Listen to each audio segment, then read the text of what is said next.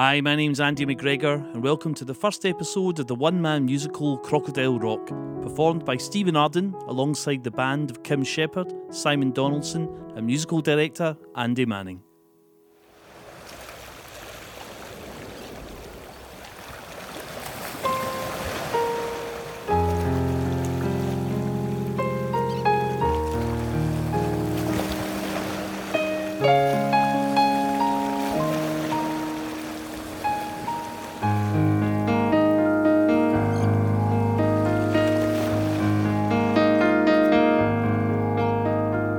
Hello, and welcome to our story that may or may not be about me. no, it's all about me. You'll just have to deal with it. I'll tell you how I grew up in Millport on the Isle of Cumabry. I need to pronounce it that way so that it rhymes. Gives a break. Cumbria, in the know. It's an island about an hour or so from Glasgow. And Millport is its only town, population 1500 or thereabout. It's full of holiday homes, it's faded seaside glory, and it's where we will begin and end my story.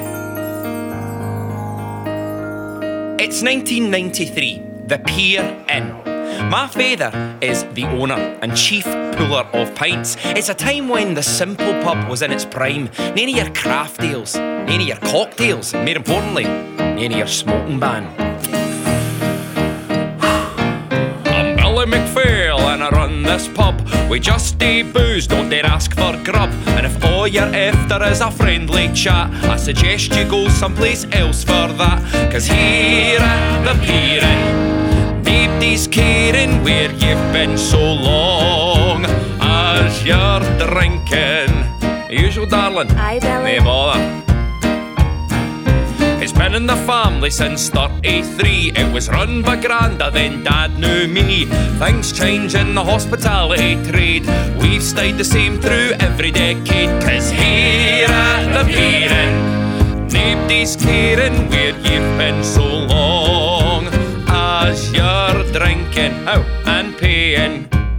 can imagine the place. The air thick with smoke, giant glass ashtrays, beer glasses with handles on them. My father, he grew up here. This pub was everything to him. He was forever saying, This pub's mine now, son, but one day it'll all be yours. That's exciting, isn't it? Eh, aye. Now let me tell you about my ma, Mary. Oh, she is divine! And she doesn't spend any time in the pub. No, she's far too busy We're in business. I'm Mary McPhail, I run the B and B. I'll do anything you want except make your tea. I'll add an extra egg for your breakfast in bed. I'll puff up your pillows for your weary head.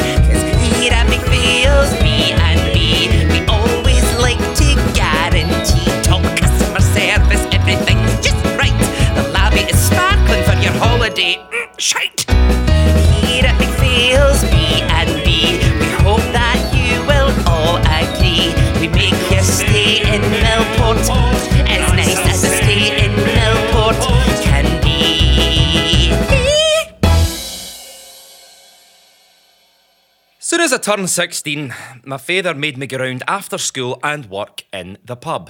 But it wasn't exactly my scene. Nah. All the old boys, they were like, You got yourself a boots yet, son. You got yourself a girlfriend. eh, no. Hey, Billy, this boy yours alright? Oh, What you saying? Oh, no, no, no, didn't mean to offend. Stephen, said my father, gonna just try and be normal. Talk to the old boys, they're just having a laugh. I know, Dad, I'm, I'm, I'm sorry. Because uh, I didn't know the answers to the questions that they asked. I wasn't into the same things as the other boys in my class. Now, don't get me wrong, I did have pals, but I didn't see them much at school. Had a laugh in maths and all the rest, but really, I wanted to be cool. Cool. like Henry Thomas. Oh my god. Henry Thomas. Ow! He came to Millport in 95. How my whole world changed the day he arrived. Henry Thomas. Oh, Henry Thomas. He was so charming and suave, like an angel of God. He was everything that I was not. Oh, Henry Thomas. That's who I wanted to be. He was the first to get served when he was just 14, the first to sleep with a girl. You want to know who? Nosy cow. It was Sharon McQueen, the first to go see Oasis live, the first to give crack cocaine a try. Was a lie, but Henry Thomas. Henry Thomas, he was like, know, Thor. He knocked the bully Stephen Ryan out with one punch. It's like he had an iron fist. But it became clear a few days later at lunch. See that Henry Thomas? He doesn't even know I exist. Which was par for the course for the teenage Stephen McPhail. Awkward, shy. I mean, there were things that I wanted to do, but at 17, my life was planned, it seemed. I'd work in the pub and the B&B. My dad always said it was good to know there's always a job there for me. So that was that. I couldn't escape. Stuck in Millport day after day. Then my pals got boy and girl friends, So hanging out with them, it just sort of came to an end. And I wondered why nobody jumped out at me. Where was my goddess? And why was the only person in my thoughts the ever distant Henry Thomas? Just couldn't bring myself to say hello to him. I mean, what did we have in common? I bet you he wouldn't know that Ross and Rachel were on a break. And I bet you his favourite Spice Girl was Posh. Talentless bitch. No, that's unkind. True, but unkind. And I just kind of watched him from a distance. I, I admired the way he would talk to people. All right, Michelle, want to grab a pizza crunch and hang out at the Puggies after school? I mean, it was so cool! But we never spoke. Until... Largs Academy, the 16th of December 1997. It was a Friday, and I don't know what time it was. It was 2.37pm. Now, all the Millport kids went to the mainland for high school, and it was last period, and the weather was absolutely shocking, and the bell rang three times. Three bells meant that all the Millportians had to go to the dinner hall. When we got there, the headmaster was waiting, clipboard in hand. I'm sorry, said the headmaster. The storm out there's not going away. Uh, sir, you mean we can't go home? I'm afraid to say that there's simply no way that the ferry will make it across to the island tonight. So you'll have to stay with your designated families. All right. So, and he read out the names of who's staying with who. When it came to me, somehow I already knew Stephen McPhail and Henry Thomas. Henry Thomas. You'll be staying with Polly Lane. Who's Polly Lane? Then we got in the cab and we headed to town. This wee girl named Polly sat slumped with a frown. But what did I care? I was there with Henry Thomas. Smell filled the air with delight. Links Africa. This is fun, I said, not sure what to expect. You reckon? I think it's shite. I, I yeah, It's shitey. Then they dropped us off at Polly's house. She mumbled to her mum, who said, Come in, I'm afraid there's only one spare room. Oh, that's okay, Henry, I'll share with you. And that evening, after a tea of Findus crispy pancakes with spaghetti hoops, we both wandered upstairs to our room. We got into our respective beds. Laid down our heads and we talked.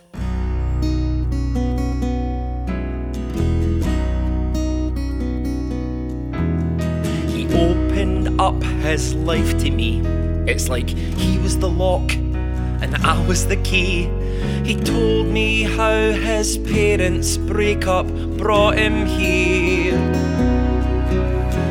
Spoke about my problems too, about not fitting in or having a clue, and how my future wasn't even close to clear. And we spoke like friends, like we knew ourselves. We said things we'd not say to anyone else,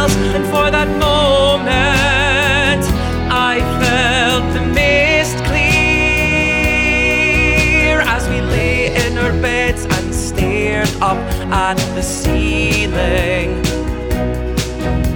I noticed I was feeling a new sort of feeling. He said he was nervous when he came to the island. He didn't think that anyone would understand what it's like to have your whole world all turned upside down. And at that same moment, we both turned heads, looked at one another. Henry Thomas just said, I'm really glad that you and me are talking now. And we were like friends that moment in time. He told me his problems and I told him mine. And for that second, I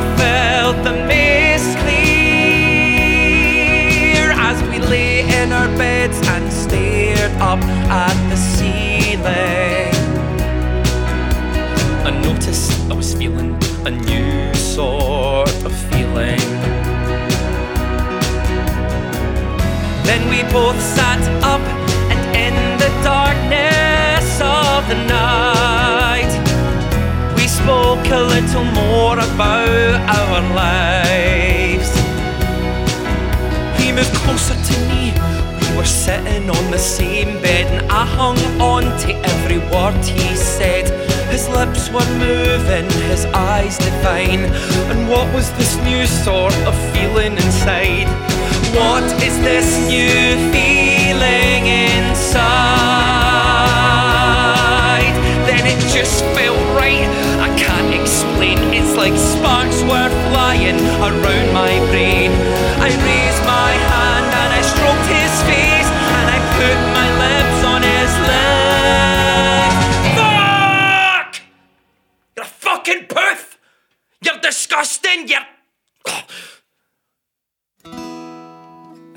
stumbled out of the room. Like I was going to kill him. He ran out the front door. Polly's mum, she went after him. She must have convinced him to come back inside. He slept on the sofa that night, and every time I tried to close my eyes, I just cried and cried and cried. What do you do when something like that happens? I was alone in a stranger's house, nowhere to run. And that feeling. Feeling. I just wanted my mum. So I went to the toilet. I uh, tiptoed down the hall, past Polly's room, the sound of TV's big break on downstairs. I locked the door and. I don't know if I'm still breathing. I don't know what this is. I try to fight this new sort of feeling, try to forget that kiss. I always knew that I was different. I wasn't playing the same game. But now I know What's happening to me is making me feel nothing but shame. Knot inside my stomach, a feeling I can't untie. I didn't ask to be this way,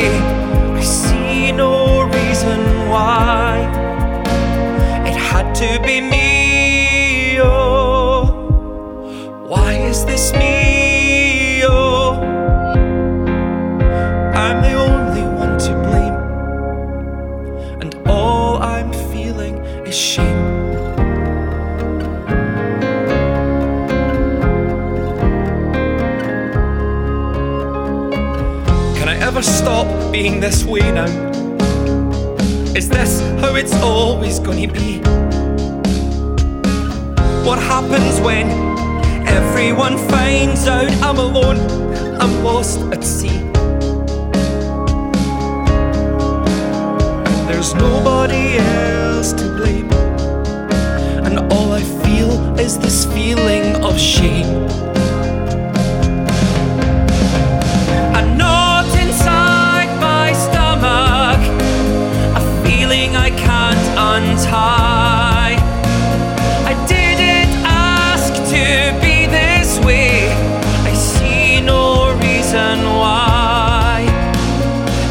To be me, oh.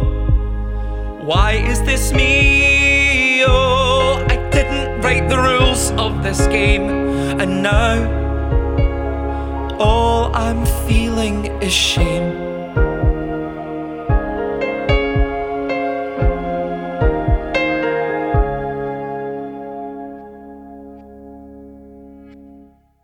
Well, that get very dark very quickly, didn't it? Andy, what we doing now? Three, four. The few days after that were the very worst of my life. Everywhere I went, I heard rumours. Oh, they were right. He tried to grab him by his balls. Down his pants, exposed himself. If Polly's mum hadn't heard his calls, then Stephen would have bungered him. Told my mum that I was sick. I didn't want to leave my bed. She had heard the rumours too, but barely anything was said. And as for Dad, Dad's. Well, at least my dad. What's going on, my boy? What happened yesterday? Do you hear what folk are saying? That my son is gay? Tell me it's not true. Tell me it's not true. Dad, I'm sorry, I can't help it. I didn't mean to. And he just walked away. I'm sorry. How many times can one person say, I'm sorry?